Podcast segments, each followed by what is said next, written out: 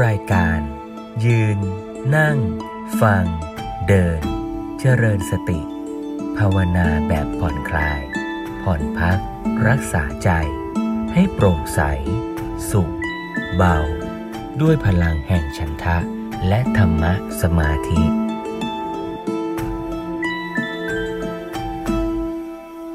เจริญพรญาติโยมผู้สนใจในการประพฤติปฏิบัติ เจริญวิปัสสนาทุกท่าน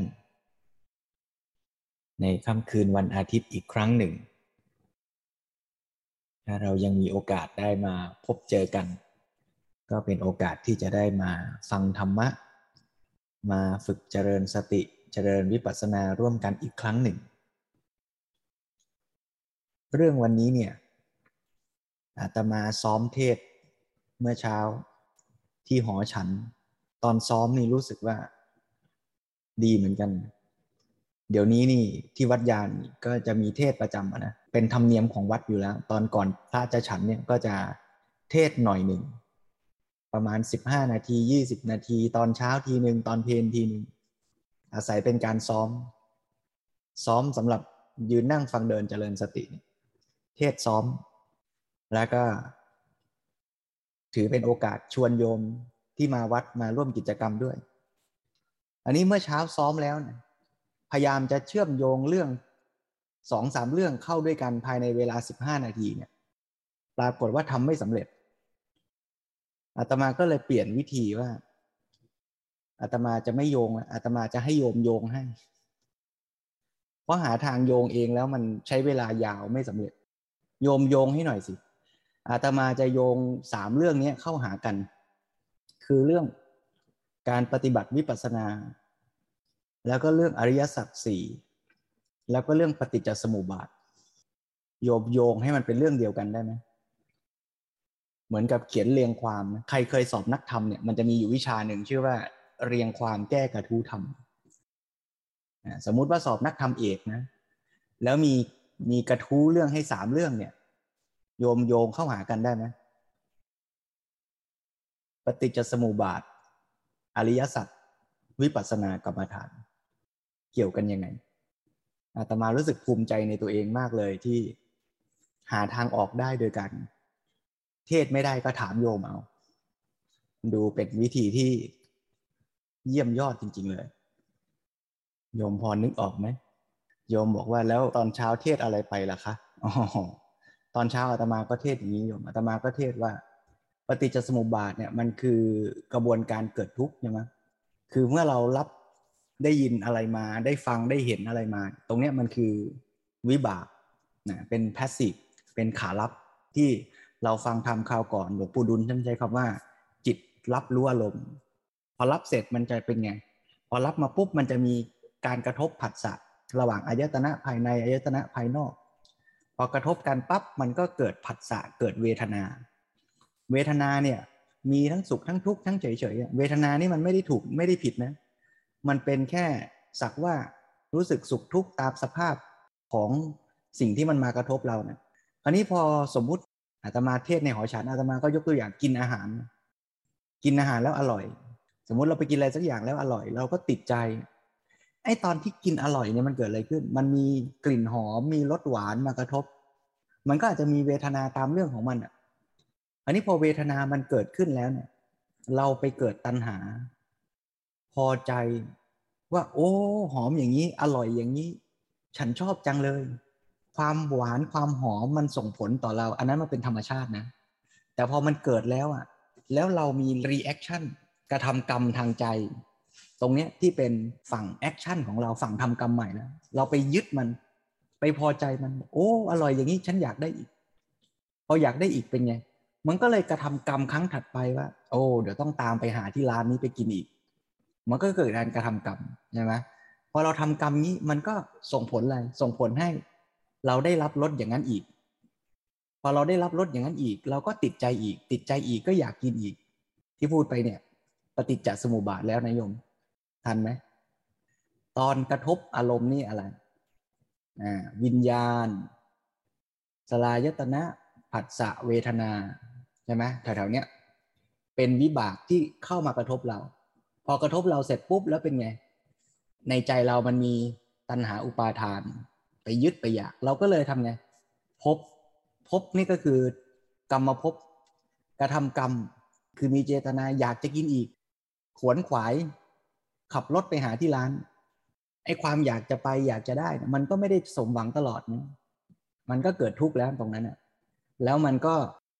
ไปแสวงหาความอยากจะได้กินอีก มันก็รับอารมณ์ใหม่อีกเกิดวิบากอีกคือกินอีกแต่มันก็เป็นวัฏฏะอย่างเงี้ยไปเรื่อย แล้วมันจะตัดกระบวนการนี้ได้ไง มันก็ต้องมีสติรู้เท่าทันตอนอารมณ์มากระทบว่า หวานก็จริงอร่อยก็จริง แต่เราก็รู้เท่านั้นพอเรารู้เนี่ย ใช่ไหมแทนที่มันจะปรุงตามอัตโนมัติด้วยอำนาจตันหาอุปาทาน ซึ่งมีอวิชชาเป็นมูลเนี่ย มันก็เปลี่ยนเป็นการ ตันหาน้อยลงหน่อย กรรมมันก็เปลี่ยนไปหน่อย ตันหาน้อยลงอีกหน่อย กรรมมันก็เปลี่ยนไปอีกหน่อย หรือถ้าเปลี่ยนเป็นไม่ใช่ตันหาเลย เปลี่ยนเป็นใช้ปัญญาแทน คิดว่ากินอะไรมีประโยชน์ มันก็จะทำกรรมอีกแบบเลย หยิบอีกอย่างหนึ่งกินเลยเนี่ยกระแสหรือวัฏฏะของชีวิตเราที่มันจะวนวนวนวนวนอยู่ในวัฏฏะทุกมันก็จะค่อย ๆ เปลี่ยนไป คลายจากวัฏฏะทุกเพราะฉะนั้นสิ่งที่เราต้องทำก็คือมีสติไปรู้ รู้อะไรล่ะ รู้ไอ้สิ่งที่มันมากระทบเรานั้นทั้งภายในทั้งภายนอก สิ่งที่มากระทบคืออะไรอายตนะภายนอก รูปเสียงกลิ่นรสผดทพะธรรมารมความนึกคิดอาการต่างๆของจิต แล้วอายตนะภายในคืออะไร ก็ตาหูจมูกลิ้นกายแล้วก็ใจ ทั้งหมดนี่คืออะไร ทั้งหมดนี้ก็คือขันห้า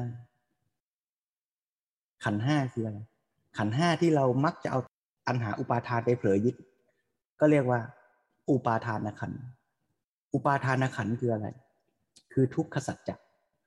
เฮ้ยโยมโยมพูดไปพูดมาเข้าแฮเข้า พอได้พอได้ เรามีสติไปสังเกตเนี่ยไอ้ตัวสิ่งที่มันมาปรากฏแก่เราเนี่ย ถ้าเราไม่ทันสังเกตมันก็จะเผลอยึดด้วยตัณหาอุปาทานไปโดยอัตโนมัติ คือขันห้ามันมีลักษณะที่อุปาทานพร้อมจะยึดได้อยู่แล้วถ้าขันห้านั้นปรากฏแก่พระอรหันต์พระอรหันต์ก็ไม่ยึด แต่มันมาปรากฏกับปุถุชนอย่างเราเราก็ยึดยึดมากยึดน้อยก็ตามกำลังปัญญาของเรา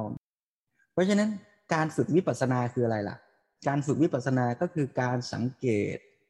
รูปนามขันห้าที่เป็นปัจจุบันตามความเป็นจริง ก็คือสังเกตอะไรอ๋อสังเกตทุกขสัตว์นั่นเอง เพราะกิจที่ต้องทำต่อทุกขสัตว์ก็คือกำหนดรู้ ทุกขสัตว์นี่ไม่ได้มีไว้ให้ไปวิ่งหนี ไม่ได้เอาไว้ให้เราจะต้องไปละทำลายกำจัดมันนะ เรากำจัดมันไม่ได้หรอกทุกขสัตว์น่ะ มันอยู่กับเราทั้งชีวิตนั่นแหละ มันก็คือรูปนามขันห้าเรานั่นแหละ ซึ่งเป็นวิบากเป็นผลจากกรรมเก่าๆอดีต ซึ่งเราไม่รู้ทำไว้ตั้งกี่ภพกี่ชาติ เฉพาะในชาตินี้ก็เยอะแยะใช่ไหมที่เราซนตอนเด็ก ๆ วันนี้ร่างกายเราเลยเป็นแผล สูบบุหรี่บ่อยตอนเด็ก ๆ ตอนแก่ก็เลยร่างกายเจ็บป่วยไอ้ร่างกายที่เราเป็นอยู่วันนี้ มันก็เป็นผลของกรรมที่เราทำในอดีต ทั้งชาตินี้ชาติก่อนทั้งนั้นไอ้วิบากเราเนี่ยนี่แหละ ที่มันมาปรากฏแก่เรานี่แหละ คือรูปนามขันห้าที่เราปรากฏอยู่ทุกขณะขณะนี้อ่าเพราะฉะนั้นการฝึกวิปัสสนากรรมฐานก็คือไปกำหนดรู้ ดูรูปนามขันห้าที่ปรากฏในแต่ละปัจจุบันขณะตามความเป็นจริง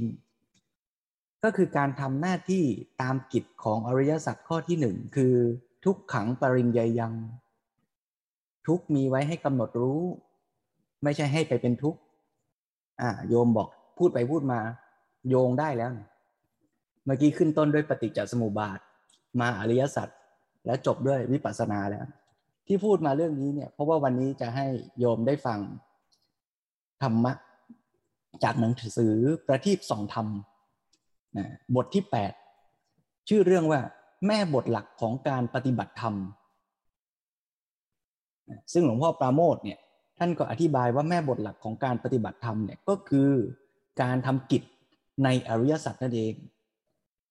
กิจในอริยสัจก็คือ ทุกให้กำหนดรู้สมุทัยให้ละ นิโรธทำให้แจ้งไปให้ถึงมรรคก็คือพึงเจริญพึงฝึกพึงลงมือทำ นะเพื่อให้ก้าวหน้าไปตามทางนั้นนะมรรคแปลว่าทาง สิ่งที่ต้องทำคือเดินไปตามทาง ไม่ใช่เรียนรู้จากทางเฉยๆนะ ต้องลงมือเดินด้วย เพราะฉะนั้นตอนนี้อาตมาคิดว่าน่าจะเป็นประโยชน์ ก็เลยอยากให้ฟังทั้งตอนเลยนะตอนทั้งตอนเนี่ยประมาณ 40 กว่านาที ก็จะแบ่งเป็นสองวัน วันอาทิตย์นี้ฟังเรื่องทุกข์ให้กำหนดรู้ แล้วเดี๋ยวอาทิตย์หน้าเรามาฟังด้วยกันต่อ เรื่องสมุทัยนิโรธและก็มรรคแต่ถ้าใครอยากจะไปฟังก่อนหรือฟังทบทวนก็ได้ เรื่อง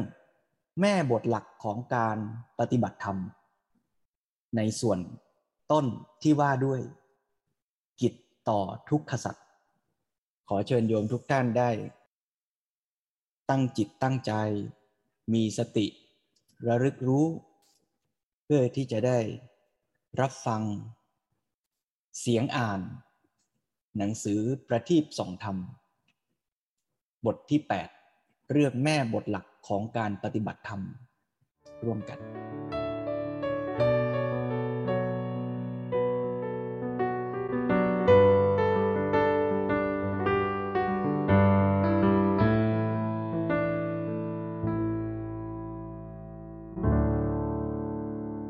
ม่บทหลักของการปฏิบัติธรรม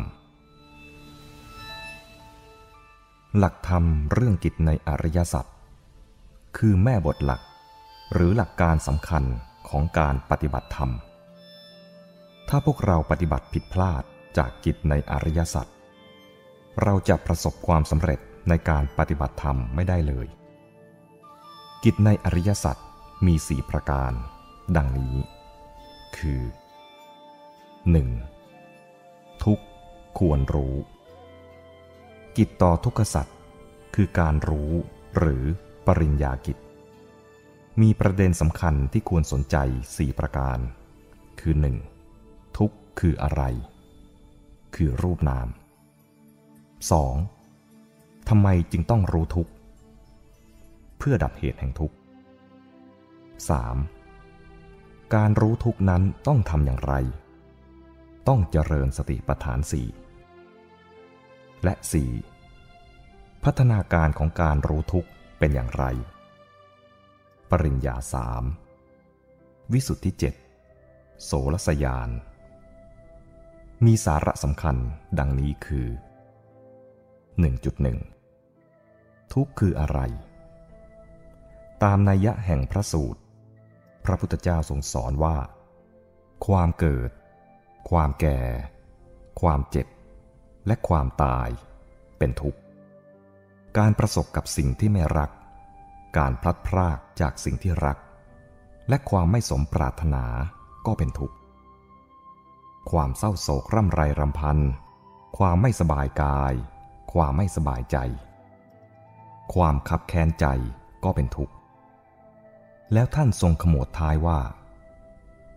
ว่าโดยย่อ อุปาทานขันทั้งห้าคือทุกข์ ความหมายของทุกข์ตามคำสอนของพระพุทธเจ้า มีความลึกซึ้งมาก คือท่านไม่ได้สอนว่า คนเกิด คนแก่ คนเจ็บ คนตาย คนอกหัก หรือคนล้มละลายคือทุกข์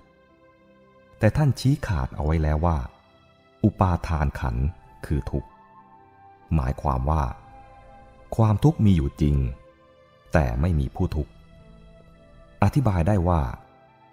ความเกิดมีอยู่จริง เป็นทุกจริง แต่ไม่มีผู้เกิด มีแต่กลุ่มของรูปธรรมและนามธรรม เกิดขึ้นตามเหตุตามปัจจัยเท่านั้น แต่ผู้ไม่รู้ความจริงคืออริยสัจไปหลงยึดถือกลุ่มของรูปนามนั้นว่าเป็นเรา เป็นของเรา หรือเป็นคนอื่น สัตว์อื่น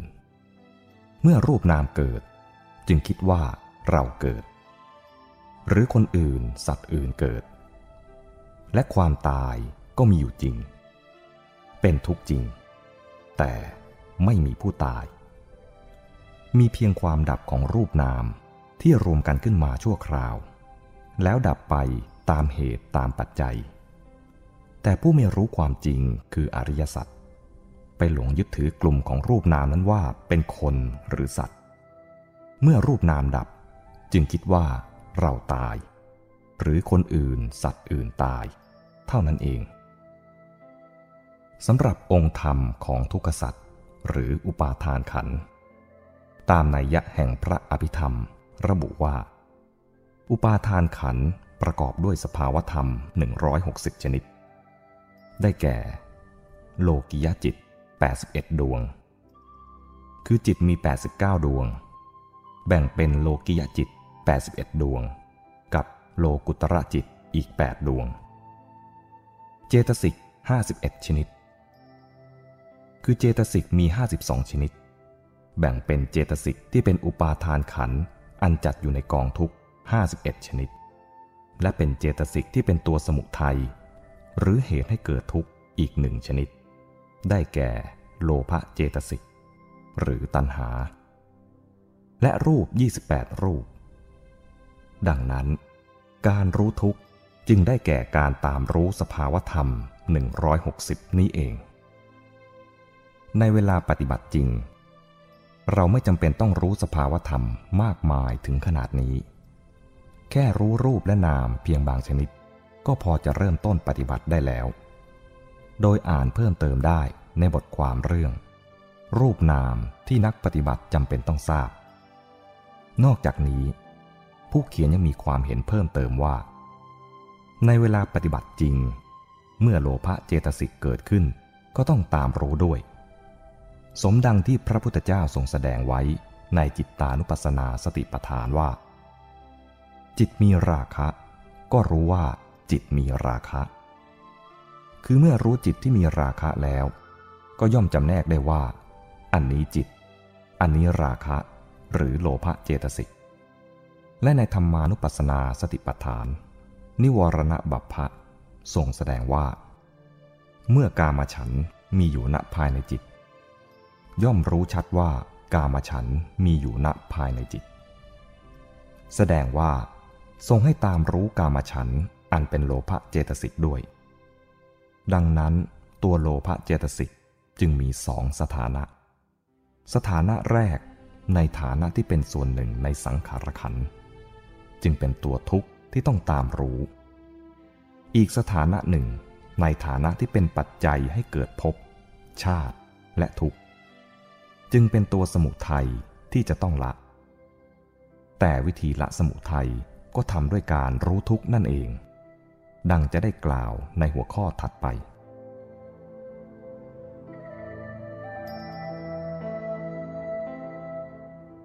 1.2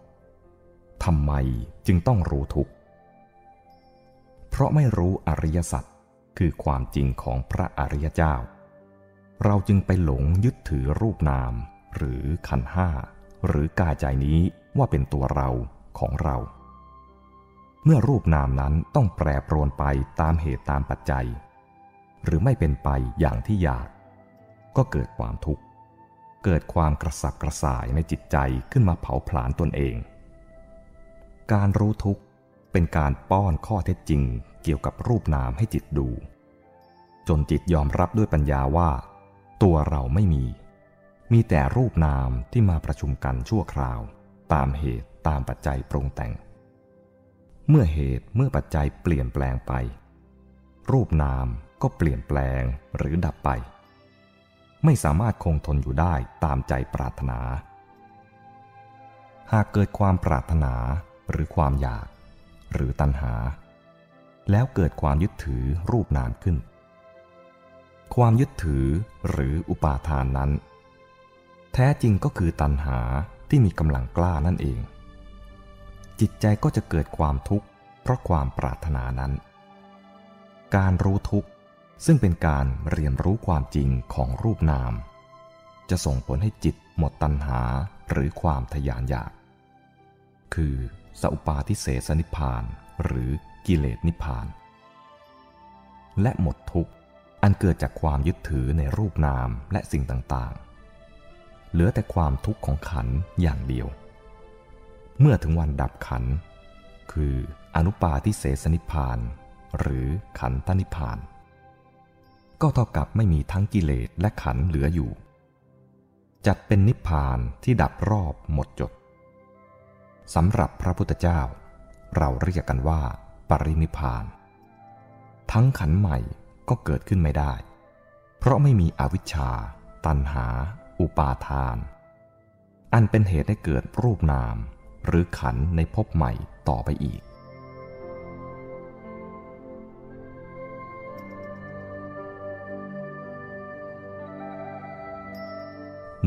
1.3 วิธีรู้ทุกข์ มีประเด็นที่ควรทราบดังนี้คือ 1.3.1 ปรารถนาจะรู้ทุกข์ ก็ต้องรู้ให้ถูกตัวทุกข์ ดังที่ได้กล่าวแล้วว่า ทุกข์คือรูปนาม หรือขันห้า หรือกายใจนี้เอง ดังนั้น การจะรู้ทุกข์จึงต้องรู้ลงในรูปนาม ขันห้า หรือกายใจ จะไปรู้สิ่งอื่นไม่ได้ ครูบาอาจารย์วัดป่า ท่านเคยสอนผู้เขียนไว้อย่างชัดเจนว่า การปฏิบัติธรรมไม่มีอะไรมาก เพียงให้มีสติสัมปชัญญะ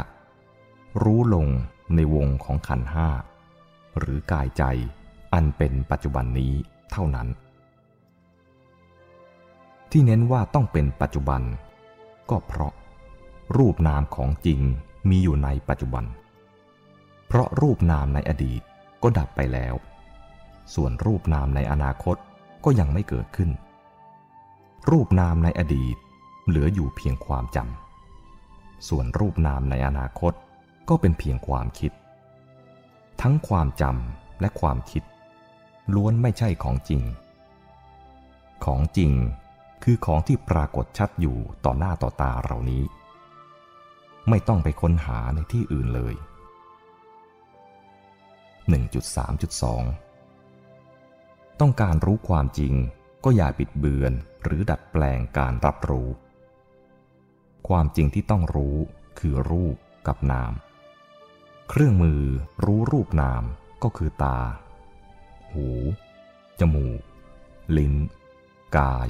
และใจธรรมดาธรรมดา ซึ่งมีกันอยู่แล้ว เราไม่ต้องฝึกตาทิพย์หูทิพย์จมูกทิพย์ ลิ้นทิพย์กายทิพย์หรือใจทิพย์เพื่อจะทำวิปัสสนา ผู้ปฏิบัติต้องไม่ปลอมแปลงจิต จิต แปลว่าธรรมชาติที่รู้อารมณ์ และไม่ปลอมแปลงอารมณ์ อารมณ์ แปลว่า สิ่งที่ถูกรู้ ไม่ใช่อารมณ์ในความหมายตามภาษาไทยทั่วไป คือไม่ต้องแกล้งบังคับกดข่มจิตใจให้ผิดธรรมดา พื่อจะรู้รูปนามที่ผิดธรรมดา และไม่ต้องแสวงหาหรือดัดแปลงอารมณ์ เพราะอารมณ์รูปนามของจริงปรากฏอยู่ตรงหน้าแล้ว แต่ผู้ปฏิบัติส่วนมากชอบปลอมแปลงจิต และปลอมแปลงอารมณ์ อันเป็นการบิดเบือนการรับรู้ เช่นก่อนจะรู้อารมณ์มักชอบทำจิตให้ทื่อๆ นิ่งๆ ซึมๆเคลิ้มเคลิ้มแข็งแข็งแล้วแสวงหาหรือเพ่งจ้องใส่อารมณ์อย่างเอาเป็นเอาตาย ทั้งที่อารมณ์นั้นมีปรากฏอยู่ตลอดเวลา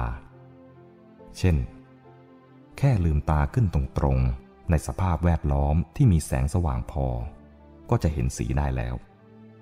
หรือแค่มีกลิ่นโชยมากระทบจมูก ก็รู้กลิ่นได้แล้ว นอกจากนี้ ผู้ปฏิบัติยังมักเข้าไปแทรกแซงอารมณ์ เช่น เปลี่ยนจังหวะการหายใจ และเปลี่ยนจังหวะการเคลื่อนไหวกาย เป็นต้น สำนักปฏิบัติบางแห่งอาจมีการดัดแปลงอารมณ์บ้างในขั้นเริ่มต้น โดยมุ่งหวังว่าในขั้นสุดท้ายสิทธิ์จะรู้รูปนามได้ตรงตามความเป็นจริง ทั้งนี้เป็นไปตามอุบายของครูบาอาจารย์แต่ละสำนัก ซึ่งมักจะไม่ปรากฏในคำสอนตรงของพระพุทธเจ้า 1.3.3 ต้องมีโยนิโสมนสิการ และหรือกัลยาณมิตร ผู้ปฏิบัติไม่เพียงแต่ต้องรู้อารมณ์อย่างซื่อตรง โดยไม่บิดเบือนการรับรู้ หากแต่ยังต้องรู้โดยมีโยนิโสมนสิการ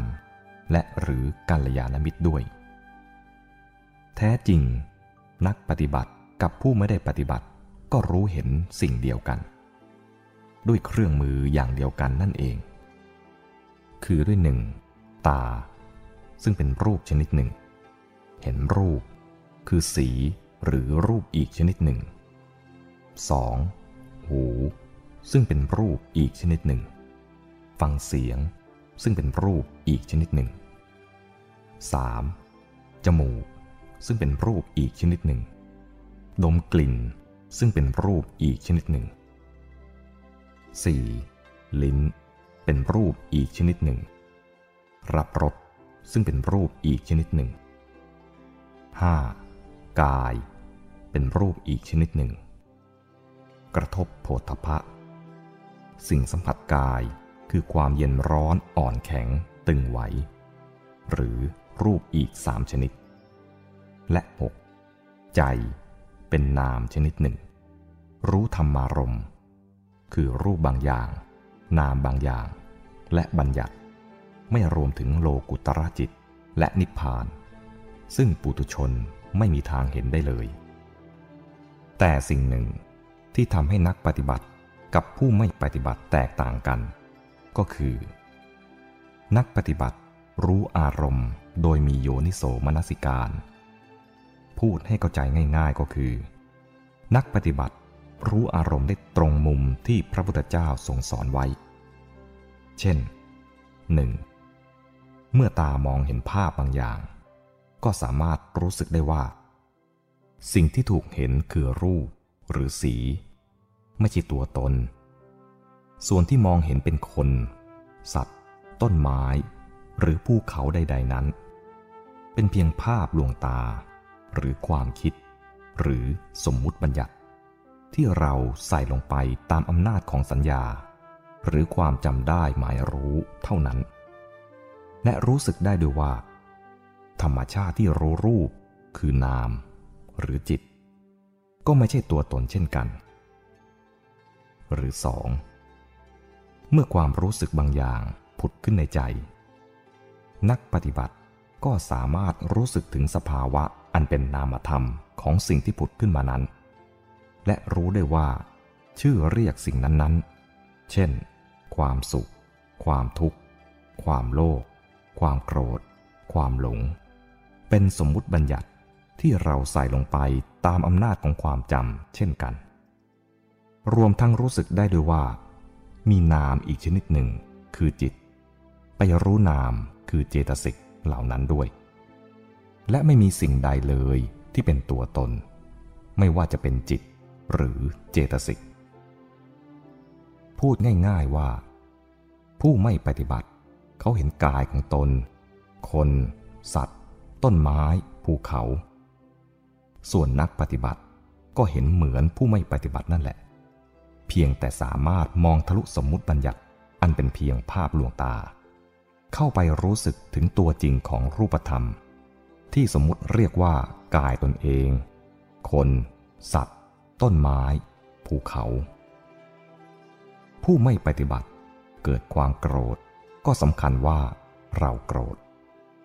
ส่วนนักปฏิบัติรู้สึกถึงความโกรธ ก็รู้สึกได้ว่า ความโกรธเป็นนามธรรมอันหนึ่ง ที่ผ่านเข้ามาสู่ความรับรู้ของจิต ซึ่งจิตเองก็เป็นนามธรรมอีกอย่างหนึ่ง ทั้งนี้นักปฏิบัติก็รู้สมมุติบัญญัติ เช่นเดียวกับคนอื่นๆนั่นเอง แต่รู้สึกและเข้าใจถึงของจริง คืออารมณ์ประมัตหรือรูปนาม ที่อยู่เหนือสมมุติบัญญัติ อันเป็นภาพลวงตา อย่างไรก็ตาม จงอย่าได้พยายามลบสมมุติบัญญัติทิ้ง เพื่อจะได้รู้สึกถึงอารมณ์ปรมัตแต่จงพัฒนาสติสัมปชัญญะให้ถูกต้อง จนรู้สึกถึงอารมณ์ปรมัตได้เอง จึงจะปลอดภัย ที่ใช้คำว่าปลอดภัยในที่นี้ เป็นการใช้ด้วยความจงใจทีเดียว อันหนึ่ง การรู้อารมณ์ได้ถูกต้อง หรือรู้อย่างมีโยนิโสมนสิการนั้น ไม่ใช่การคิดถึงอารมณ์นั้นว่า พระพุทธเจ้าทรงสอนไว้อย่างไรแต่เป็นการรู้สึกถึงความไม่มีอยู่จริงของตัวตน คือ เมื่อรู้รูปก็รู้สึกได้ว่า รูปนั้นเป็นเพียงรูป ไม่ใช่ตัวตน เมื่อรู้นามก็รู้สึกได้ว่า นามนั้นเป็นเพียงนาม ไม่ใช่ตัวตน ความรู้สึกที่ถูกต้องตรงนี้แหละ เป็นสิ่งที่อธิบายยากมาก ถ้ารู้ตัวเป็น คือสามารถมีสติระลึกรู้สภาวธรรมที่กำลังปรากฏ โดยมีสัมมาสมาธิ คือความตั้งมั่นของจิตในขณะนั้นด้วย จึงจะเกิดความรู้สึกถึงความไม่ใช่ตัวตนของรูปนามได้ เรื่องนี้กัลยาณมิตร หรือครูบาอาจารย์ที่ชำนาญในการปฏิบัติจะช่วยได้มาก พระพุทธเจ้าจึงทรงยกย่องว่า โยนิโสมนสิการก็ดี กัลยาณมิตรก็ดี คือทั้งหมดของพรหมจรรย์ หรือการประพฤติปฏิบัติธรรม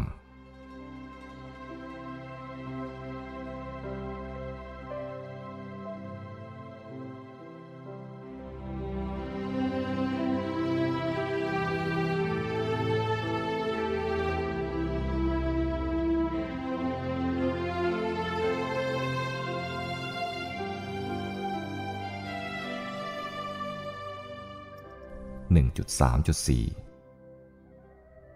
รู้ทุกข์ไม่ใช่ละทุกข์ มีประเด็นสำคัญมากที่ต้องเน้นเป็นพิเศษคือ พระพุทธเจ้าทรงสอนให้รู้ทุกข์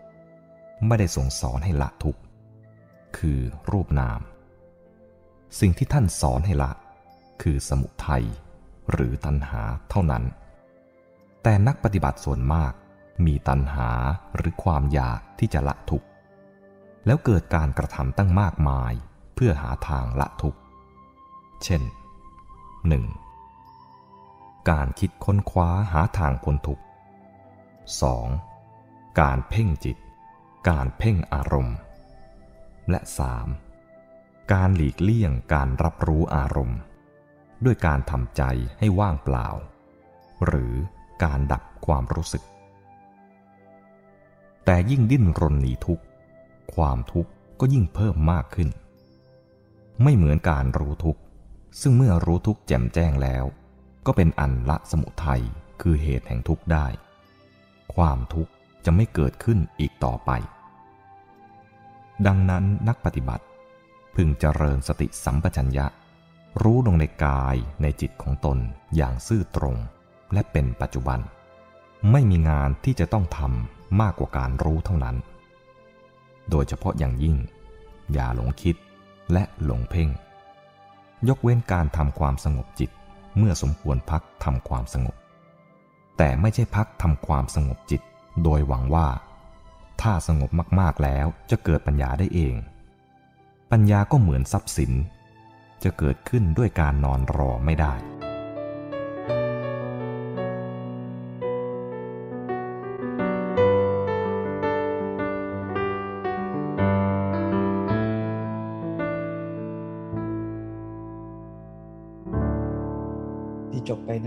บางส่วนของบทที่ 8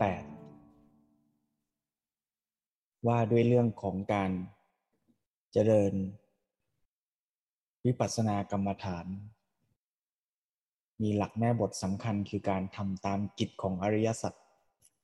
กิจของอริยสัจข้อที่หนึ่งก็คือกำหนดรู้ รูปนามขันห้าที่เป็นปัจจุบัน เพราะของจริงคือของที่เป็นปัจจุบันเท่านั้น ไม่ต้องไปพยายามหา เพราะอารมณ์มันมีอยู่ทุกขณะอยู่แล้ว เราก็เพียงแต่รู้อารมณ์นะแต่รู้อย่างผู้ปฏิบัตินั้นต่างจากชาวโลกทั่วไป ตรงที่ว่า รู้แล้วไม่เอาสมมติบัญญัติไปครอบความจริง จนไม่เห็นความจริง แต่ว่า ก็ไม่ต้องไปพยายามที่จะทำลายบัญญัติ แต่ต้องอาศัยกำลังของสติ สัมปชัญญะในการสังเกตสิ่งที่เป็นปัจจุบันนั่นมันก็จะเห็น เห็นเท่าที่เห็น เหมือนเรามองดูน้ำแล้วใต้ท้องน้ำมันมีอะไรสักอย่างอยู่ มองแรก ๆ ก็เห็นแต่น้ำแต่เรามองชัดๆ มันก็เห็นเองว่าใต้ท้องน้ำมันมีอะไร เพราะฉะนั้นก็ฝึกเจริญสติสังเกต รูปนามขันห้าที่ปรากฏในแต่ละปัจจุบันขณะตามความเป็นจริง เรามาฝึกด้วยกันกำหนดรู้ ไม่ต้องไปพยายามทำลายกำจัดทุกทุกในที่นี้ก็คือขันห้านั่นเองแล้วเมื่อเราสังเกตทุกได้ เราก็จะเห็นความจริงของรูปนามขันห้าที่ปรากฏ ขอเชิญทุกท่านได้ใช้เวลาจากนี้ ร่วมกันฝึก เจริญวิปัสสนา ในอิเรียบทที่ เหมาะสมกับแต่ละท่าน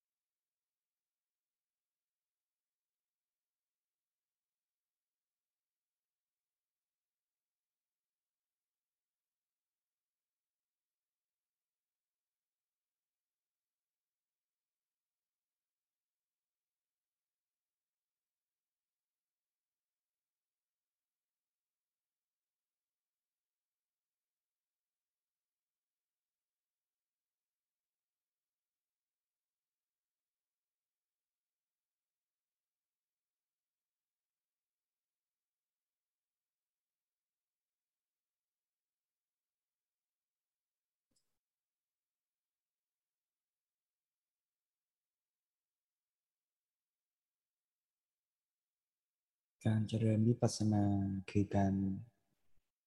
เจริญสติ รู้รูปนามที่ปรากฏ ในแต่ละปัจจุบันขณะ รู้สภาวะ โดยไม่ต้องไปนึกว่ามันชื่ออะไร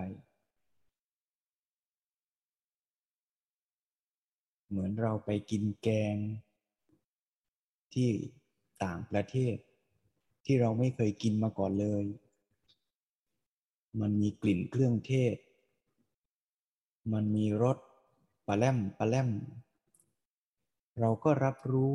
กลิ่นอย่างนั้น รสอย่างนั้น โดยไม่ต้องไปสนใจว่ากลิ่นนั้นมันเรียกว่ากลิ่นอะไร สภาวะรูปนามที่ปรากฏเป็นอย่างไรก็รู้อย่างนั้น รู้ โดยไม่ต้องปรุงแต่งไม่ต้องสร้าง ไม่ต้องวิเคราะห์วิพากษ์รู้เฉยๆรู้แล้วก็จบ รู้ไปเรื่อยๆ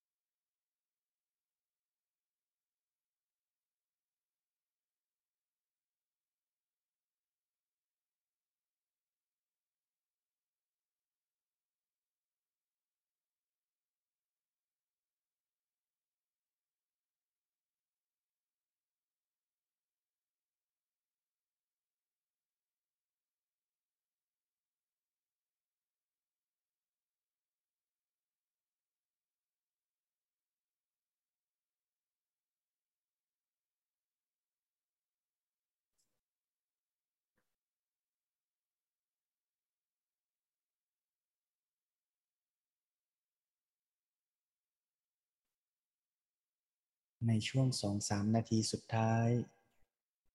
อยากชวนให้ทุกท่านรักษาใจที่เป็นกุศลระลึกนึกถึง ทุกสรรพชีวิต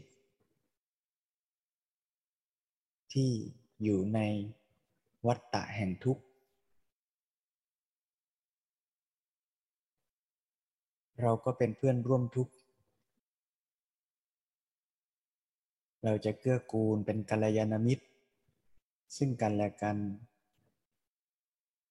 ไม่ว่าผู้ที่ประสบอยู่ในความทุกข์ โดยที่ตนรู้ว่าทุกข์ก็ดี หรือแม้แต่ทุกข์ในคราบของความสุข แล้วไม่เห็นว่าทุกข์ก็ดี เราจะตั้งจิตเมตตาปรารถนาดีต่อทุกสรรพสัตว์และสรรพชีวิตรวมทั้งผู้ที่กำลังเจ็บป่วย ผู้ที่แก่ชรา ผู้ที่สูญเสียพัดพลาดผู้ที่ประสบภัยสงคราม ผู้ที่พบกับความยากลำบากขัดสน และทุกสรรพสัตว์สรรพชีวิต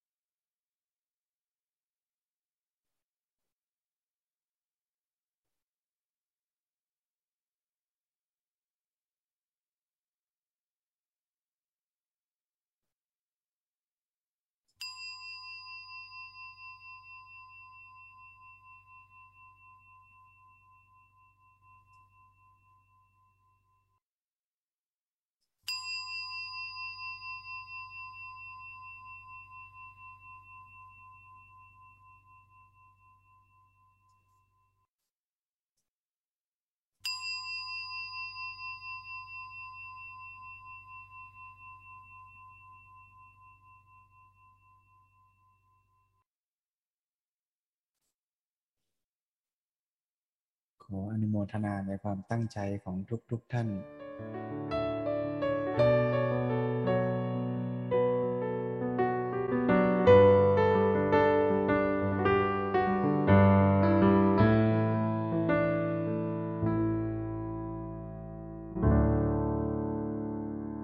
ถ้าเรายังมีโอกาสยังมีชีวิต แม้เป็นชีวิตที่มันคือ ชีวิตที่เป็นทุกข์นั่นแหละ คือทุกขสัตว์แต่เราก็อาศัยชีวิตนี้แหละ ในการเรียนรู้ชีวิตเรียนรู้ทุกขสัตว์ทุกขสัตว์ไม่ใช่เรื่องน่ากลัว มันก็คือสภาวะธรรมชาติที่ให้เราเรียนรู้ ที่น่ากลัวที่น่ากำจัดคือตัณหาต่างหากไม่ต้องไปรังเกียจทุกข์และเมื่อเราสังเกตเรียนรู้เข้าใจทุกขสัตว์ เราวางท่าทีต่อทุกขสัตว์ถูกต้อง วางท่าทีต่อรูปนามขันห้าถูกต้องไม่ไปยึดมัน มันก็จะไม่สร้างทุกอันใหม่ เมื่อเราเข้าใจความจริงของรูปนามขันห้าไม่ไปยึด ไม่ไปสร้างทุกอันใหม่ เมื่อนั้นเนี่ยก็เรียกว่า หมดกิเลสเป็นพระอรหันต์แต่ถามว่าพระอรหันต์เนี่ยยังมีทุกข์อยู่ไหม ก็มี ก็เป็นทุกข์อันเกิดจากวิบากเก่าของท่าน อย่างพระโมคคัลลานะก็ยังมีทุกข์จากการที่มีร่างกาย แล้วท่านเคยไปทำร้ายพ่อแม่ไว้ ร่างกายก็ถูกทำร้าย มีความเจ็บความปวด แม้แต่พระพุทธเจ้าก็มีความกระหายน้ำก็มีทุกข์เพียงแต่สภาวะทุกข์นั้นเนี่ย ไม่ว่าจะเป็นร่างกาย ไม่ว่าจะเป็นอาการตึง ไม่ว่าจะเป็นเสียงที่ได้ยิน ทั้งหมดก็คือทุกขสัตว์ทั้งนั้น เพียงแต่ทุกขสัตว์เมื่อปรากฏขึ้นแก่พระอรหันต์เนี่ยท่านไม่มีตัณหา ท่านก็ไม่ไปยึดอีก ไม่ไปสร้างกรรมใหม่อีก ก็เพียงแต่ รับรู้แล้วก็ทำไปตามสภาพที่ควรทำ จนสุดท้ายเมื่อดับขันปรินิพานไอ้ทุกขสัตว์ที่มันมีอยู่ก็จบเรื่องกันหมดไป ก็เป็นการ นิพพานทั้งกิเลสนิพพานทั้งตัว ร่างกายด้วย เรื่องก็จบ ที่เราจะไปดับเนี่ย ดับกิเลสนะ ไม่ใช่ดับที่ทุกข์นะ เราไปพูดกันติดปากว่านิโรธคือดับทุกข์อะ จริง ๆ ต้องพูดใหม่ให้ถูกแบบ ชัดเจนต้องพูดว่า นิโรธคือดับตัณหา เพราะฉะนั้นดับตัณหานะ ไม่ใช่ดับทุกข์นะ ไอ้ทุกข์มันเกิดดับเกิดดับตามธรรมชาติของมันอยู่แล้ว ไม่เกี่ยวกับเรา เราจะไปมีกิเลสไม่มีกิเลสทุกข์มันก็เกิดดับของมัน อาการร้อนมันก็เกิดแล้วดับเหมือนหลวงปู่พุทธทาสว่า แกงเอามาตั้งไว้มันก็ร้อนมันก็ดับ ตอนแรกแกงมันร้อนสักพักแกงมันก็ไม่ร้อนแล้วความร้อนมันก็ดับไปอะใช่ไหมไอ้การดับไปของความร้อนของแกง มันไม่เกี่ยวกับเรามีกิเลสไม่มีกิเลสนะ มันเกิดดับของมัน ทุกสรรพสิ่งยกเว้นนิพพานอะมันเป็นทุกขังในไตรลักษณ์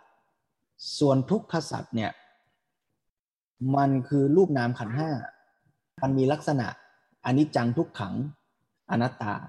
คือทุกขสัตว์มันมีลักษณะ เป็นอนิจจังทุกขังอนัตตาตามธรรมชาติของมันอยู่แล้ว การที่เรากำหนดรู้ทุกขสัตว์คือรูปนามขันห้าว่ามันเป็นไตรลักษณ์เนี่ยคือการค่อยๆพัฒนาปัญญา ให้เราเห็นตามเป็นจริงตามธรรมชาติ ว่าทุกขสัตว์มันเป็นไตรลักษณ์เพราะตอนแรกที่เราไม่มีปัญญานี้เลยเนี่ยเราไปนึกว่าทุกขสัตว์มันเป็นตัวเป็นตนเราเลยไปยึด ไปมีตัณหาอุปาทาน พอเราไปมีตัณหาอุปาทานยึดในทุกขสัตว์ซึ่งมันเป็นไตรลักษณ์แต่จริง ๆมันไม่สามารถเป็นอย่างใจเราได้ แต่เราไปอยากให้มันเป็นอย่างใจ เราเลยเกิดอาการทุกข์เกิดอาการเศร้าโศกเสียใจล่ำไรลำพันต่างๆ คราวนี้คำว่าประหารกิเลสชั่วคราวเนี่ยไม่ได้หมายถึงรูปนามที่ดับไปแต่ละครั้งแต่ละครั้ง การประหารกิเลสชั่วคราวแต่ทางข้าประหารเนี่ยหมายถึงการละกิเลสด้วยองค์ธรรมที่จำเพาะกัน คือละกิเลสด้วยองค์ธรรมจำเพาะที่เป็นคู่ปรับกัน แปลง่าย ๆ ว่าการละกิเลสด้วยธรรมที่เป็นคู่ปรับ เช่น ละโกรธด้วยเมตตาแต่ทางข้าประหารมันไม่ได้หมายถึงการที่รูปนามดับ แต่ไอ้รูปนามที่มันเกิดดับเนี่ยแล้วตัณหาเราไปยึด เช่นนะฮะสมมุติว่า รสอร่อยของไอติมมันเกิด แล้วมันก็ดับ มันเกิดเพราะอะไรมันเกิดเพราะความหวานความเย็นประกอบกันความอร่อยมันก็เกิดไอความอร่อยหรือสุขเวทนาโสมนัสเวทนาที่มันเกิดเนี่ยเกิดสักพักเดี๋ยวมันก็ดับไอการเกิดดับตามธรรมชาติของมันเนี่ยอันนี้เรียกว่าอนิจจังทุกขังอนัตตา ไม่ได้เรียกว่าตาทางคับอาหารนะ ใจเราเนี่ยบางทีเนี่ยมันมีกิเลสตัณหา มันก็ไปยึดอยากจะอร่อยอย่างนี้ พออยากจะอร่อยอย่างนี้ แล้วมันก็ได้กินบ้างไม่ได้กินบ้าง สมหวังบ้างไม่สมหวังบ้าง มันก็เกิดความเศร้าโศกลำไรลำพันไม่ได้อย่างที่อยากจะกิน ถูกไหมอันนี้เรียกว่าเรามีกิเลสตัณหาเลยสร้างกรรม เป็นเหตุให้เกิดทุกข์อีกรอบหนึ่งวนไป คราวนี้ในบางขณะเรามีทำคู่ปรับที่มาทำลายไอ้กิเลสตัณหาได้ เราก็เลยระงับกิเลสในใจเราได้ชั่วขณะ บางวันกิเลสมาก บางวันกิเลสน้อยสมมุติอย่างเงี้ยไอ้วันไหนกิเลสน้อยเนี่ยกินไอติมเหมือนกันอร่อยก็เกิดดับเหมือนวันก่อนนั่นแหละ แต่วันนี้เนี่ยเรามีสติดี มีคุณธรรมคู่ปรับ มีปัญญามาประกอบ มีการพิจารณาความอร่อยนั้นอะไรต่างๆ ก็แล้วแต่นะนะทำให้วันนั้นกิเลสในใจเรามันน้อย มันก็ไม่ไปยึดมาก ไม่ไปอยากกินมาก อย่างนั้นน่ะเรียกว่าวันนั้นน่ะกิเลสมันถูกประหารไป ชั่วคราว ไม่เกี่ยวกับไอ้อร่อยไม่อร่อยนะอร่อยไม่อร่อยนะมันเกิดดับของมันอยู่แล้ว ถ้าเราดับได้ชั่วคราวอะก็เป็นประหารกิเลสชั่วคราว แต่ถ้าเกิดว่าเราจเจริญวิปัสสนา เห็นไอ้รูปนามที่มันเกิดดับเกิดดับเกิดดับเกิดดับนั่นแหละ จนกระทั่งใจเรามันยอม ยอมแล้วว่า โอ้ เราไปยึดไปอยากอะไรไม่ได้เลย ในโลกใบนี้มันเข้าใจเข้าใจไอ้การที่รูปนามมันเกิดดับจริงๆอะมันเลยเกิดปัญญาขั้นสูงสุด ที่ทำลายอาวิชชาได้หมด มันไม่ต้องคอยมาดับกิเลสตัณหา เป็นครั้งครั้งเป็นวันวันเป็นตอนตอนแล้วแต่มันไม่มีอวิชชาเป็นฐานอีกเลย ที่เปรียบเทียบเหมือนกับว่า คนเห็นถ้วยไอติมแล้วอยากกิน ต้องคอยข่มห้ามใจข่มได้ ก็เรียกว่าประหารกิเลสได้ชั่วคราวข่มไม่ได้ กิเลสก็ฟูฟ่องในใจ แต่ถ้าเมื่อไหร่ชะโงกดูแล้วรู้ว่า โอ้ ไอติมในถ้วยมันเป็นพลาสติกกินไม่ได้ มันเป็นแค่โมเดล อย่างเงี้ยคือมีปัญญารู้ คนที่เจริญวิปัสสนาก็มีปัญญาอย่างเนี้ยคือรู้ว่า โอ้ จริง ๆ รูปนามมันไม่ได้น่ายึดถือเลยนะ แต่ก่อนเนี่ยเราไปยึดในรูปนามเป็นอุปทาน ยึดมั่นถือมั่นในรูปนามมาตลอดเลย คิดว่าไอติมในถ้วยกินได้ น่ากินอร่อย พอวันหนึ่งไปรู้ความจริง มันค่อยๆรู้นะ มันรู้เจริญวิปัสสนาไป มันก็รู้เพิ่มขึ้น รู้เพิ่มขึ้น เห็นรูปนามเกิดดับเกิดดับนี่แหละ คือทางให้เกิดปัญญา แต่มันไม่ใช่เห็นทีเดียวแล้วจะรู้เลย เพราะไอ้ความเชื่อผิดผิดเข้าใจผิดผิดเนี่ยมันสั่งสมมาหลายพบหลายชาติ ที่เปรียบเหมือนกับตะกันก้นหม้อมันสั่งสมมาไม่รู้เท่าไหร่ ไอการไปเห็นว่ารูปนามเกิดดับครั้งหนึ่ง ก็เหมือนเอาผ้าสำลีไปถูก้นหม้อแวบหนึ่ง มันก็ต้องเห็นบ่อยๆ เห็นซ้ำๆเห็นเนืองๆจนใจมันยอมว่าอ๋อรูปนามมันเป็นอย่างนี้จริง ๆ แล้วเนี่ย มันไปยึดไปอยากอะไรไม่มีทางได้อย่างใจเราหรอกอย่างนั้นนะเมื่อเกิดปัญญาอย่างนี้แล้วเนี่ย จึงจะทำให้ไม่มีอวิชชา กิเลสตัณหาจึงเกิดอีกไม่ได้ ไม่ใช่ตามดับแล้วนะคราวนี้ไม่ต้องตามขมด้วยนะ แต่ตัณหาไม่เกิดแล้ว ไม่อยากกินแล้วเพราะรู้แล้วว่าไอติมมันเป็นพลาสติกถ้วยนั้นอะมันไม่ใช่ไอติมจริง รูปนามมันไปยึดอะไรไม่ได้เลย มันเกิดดับ รู้อย่างเนี้ย กิเลสจึงเกิดอีกไม่ได้ เมื่อกิเลสเกิดอีกไม่ได้ อย่างเนี้ยเขาเรียกว่า สมุดเฉดประหารคือ กิเลสเกิดอีกไม่ได้เลย ครูบาอาจารย์วิปัสสนาเนี่ยท่านเปรียบเทียบเหมือนคนมองดูฝ่ามือน่ะคนมองด้วยตาเปล่าก็เห็นอย่างหนึ่ง คนมองด้วยแว่นขยายก็เห็นลายมือชัดขึ้น คนมองด้วยกล้องจุลทรรศน์ก็เห็นเซลล์เลย เซลล์ผิวหนังอย่างเงี้ยนะการสังเกตรูปนามเนี่ยก็เหมือนมองฝ่ามือเนี่ยถ้าเรามองด้วยตาเปล่ามันก็เห็นเห็นอย่างหนึ่งเพราะฉะนั้นถามว่าเรายังไม่เจริญวิปัสสนาเลย เราเห็นไหมว่าชีวิตมันเกิดดับ ไปถามเด็กๆก็บอกเห็นเห็นสินี่ไง คุณยายตายเนี่ยชีวิตก็ดับเขาก็เห็นเกิดดับแต่เห็นอันเบลเลอร์เลย อันหยาบหยาบที่สุดเลยก็คือ เด็กเกิดโตแล้วก็ตายเนี่ย ชีวิตเกิดดับ แล้วก็เห็นเนี่ยเห็นเกิดดับใช่ไหมพอฝึกเจริญวิปัสสนาหน่อยเริ่มเห็นเออจริง ๆ มันละเอียดกว่านั้นเนี่ยมันมีอาการเกิดดับเกิดดับแต่ละขณะ แต่ไอ้คนฝึกใหม่ ๆ โกรธเกิดแล้วดับเนี่ยอาจจะกินเวลาชั่วโมงหนึ่งอะ ที่เรียกว่าโกรธมันดับนี่คือโกรธมาชั่วโมงหนึ่งแล้วดับ เสียงตีะระฆังอะ ตีะระฆังเก้งเนี่ยเกิดดับ แต่พอเดินวิปัสสนาสติมีกำลังมากขึ้นมากขึ้นไอเสียงะระฆังเก้งเนี่ย มันไม่ใช่เกิดแล้วดับเนี่ยมันเห็นเกิดดับเกิดดับเกิดดับเกิดดับเกิดดับเกิดดับเกิดดับเกิดดับเกิดดับเกิดดับ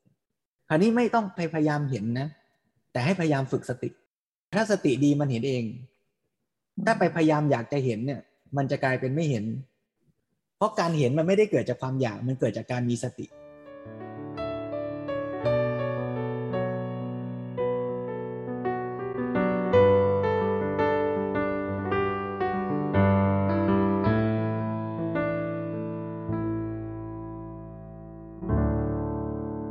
เราก็อยู่บนเส้นทางนี้ร่วมกันนะโยมนะ อย่าไปมองว่ามันใกล้หรือมันไกลเลย ยังไงมันก็คือทางที่เราจะเดิน ไปมองว่า โอ้ ใกล้จังก็จะกลายเป็นเดี๋ยวประมาทนะมองว่าไกลจัง โอ้ เดี๋ยวก็ท้อแท้จัง มันจะใกล้มันจะไกลก็อยู่ที่เราเดินหรือเปล่าเดินไปตราบใดที่เราเดินมันก็ใกล้เข้าไปเรื่อยใกล้เข้าไปเรื่อยเป็นกำลังใจร่วมกันนะโยมนะ เราก็ค่อยๆเรียนรู้ศึกษา ฟังแล้วงงๆมีศัพท์อะไรเจตสงเจตสิกก็ ใครรู้ก็รู้ไปใครไม่รู้ก็ ก็ไม่ต้องรู้ แกงมันจะชื่ออะไร เครื่องเทศมันจะชื่ออะไร ใครรู้จักก็ดีก็ไปคุยกันก็รู้เรื่องดีนะบอกกันได้ว่า เออ เมื่อกี้ฉันได้กลิ่นอะไร ไอคนที่ไม่รู้ชื่อก็ ก็คุยกับเขาลำบากหน่อย แต่ว่า ปฏิบัติก็ได้เหมือนกัน ก็รู้ได้เหมือนกัน มีตาหูจมูกลิ้นกายใจก็รู้ตามที่รู้นะขณะที่เราสังเกตรูปนามนั่นแหละ สติก็คืออาการระลึกในรูปนามใช่ไหมส่วนสัมปชัญญะก็คือปัญญา ที่เราค่อยๆ เข้าใจว่ารูปนามมันเป็นยังไง เข้าใจนี่ไม่ได้เกิดจากการคิดนะ เข้าใจคือรู้ว่ามันเป็นอย่างนั้นอะเหมือนอย่างยกตัวอย่างที่ว่าไปกินแกงอินเดียเนี่ยแล้วเขาบอกว่าแกงอินเดียเนี่ยมันจะมีกลิ่นเครื่องเทศ ชื่อนี้ชื่อนี้นะอะเราก็ฟังไว้ อันนี้เป็นสุตตะมยปัญญา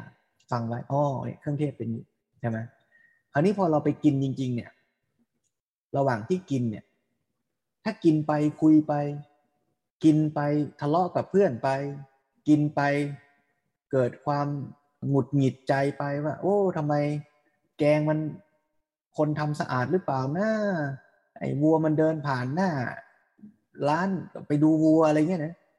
กินจนเสร็จก็ไม่ทันได้กลิ่นนะว่าไอ้กลิ่นเครื่องเทศที่เขาว่าเป็นยังไงดูนะ แต่ถ้าขณะที่กินเรากินอย่างมีสติ ตักแกงช้อนหนึ่ง ผสมโรตีหน่อย เอาเข้าปากเคี้ยวเคี้ยวเคี้ยวเคี้ยวเคี้ยวไป มันก็ได้กลิ่นเองอะ่ะแล้วมันก็จะรู้เองว่าอ๋อกลิ่นเครื่องเทศที่เขาว่าเนี่ยมันเป็นอย่างเนี้ยการมีสติคือใจเราไม่ลอยไปไหน ยังอยู่กับแกงที่กินนี่เรียกมีสติ แล้วพอมีสติมันก็รู้เองแหละอ๋อกลิ่นมันเป็นอย่างเนี้ยไอ้รู้ว่าเป็นอย่างเนี้ย ก่อนกินไม่รู้ถูกไหมก่อนกินนี่แค่ได้ยินว่า แต่กินปุ๊บรู้เลย โดยไม่ต้องคิด ไม่ต้องใส่ชื่อด้วย ปัญญาเนี่ย รู้อย่างนี้แหละ ใช่ไหมก่อนกินน่ะ ไม่รู้อย่างนี้ กินปุ๊บรู้เลย แต่ต้องกินอย่างใส่ใจตั้งใจกินจะรู้ การรู้รูปนามก็อย่างนี้ ใส่ใจอะก็จะรู้ แต่ถ้าไม่ใส่ใจก็เหมือนคนกินแกงตอนแรก กินแล้วก็ดูวัว กินแล้วก็ทะเลาะกับเพื่อน กินแล้วก็คิดนู่นคิดนี่ ก็เลยไม่รู้รสแกงรู้อย่างเงี้ยคือปัญญาคำว่ากิเลสคือโลภโกรธหลงใช่ไหมนะใช่ แต่จริง ๆ มันก็มีพักพวกของมันอีกเยอะเลยนะ มันก็เหมือนกับสามตัวนี้เป็นหัวหน้าแก๊งนะแต่ยังมีลูกสมุนอีกเยอะ แล้วแม้แต่คำว่าโกรธนี่มันก็สารพัดรูปแบบโกรธเนาะก็มีหลายชื่ออีก ยั่วหงุดหงิด เครียด กลุ่ม อาการไม่เหมือนกัน ถ้าเปรียบเหมือนเครื่องเทศก็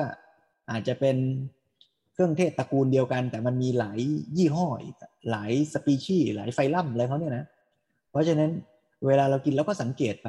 เออ อันนี้ร้านนี้มันออกเผ็ดร้อน พอแกงถ้วยนี้มันออกขื่นคืนคออะไรเงี้ยมันก็ไม่เหมือนกัน ก็รู้ตามที่มันถ้ามีชีวิตอยู่ถึงวันอาทิตย์หน้าก็ชวนมา ฟังธรรมปฏิบัติธรรมร่วมกันต่อไปนะโยมนะ งั้นวันนี้ก็ขออนุโมทนาอีกครั้งหนึ่ง ยืน นั่ง ฟัง เดิน เจริญสติ ด้วยพลังแห่งฉันทะ และธรรมะสมาธิ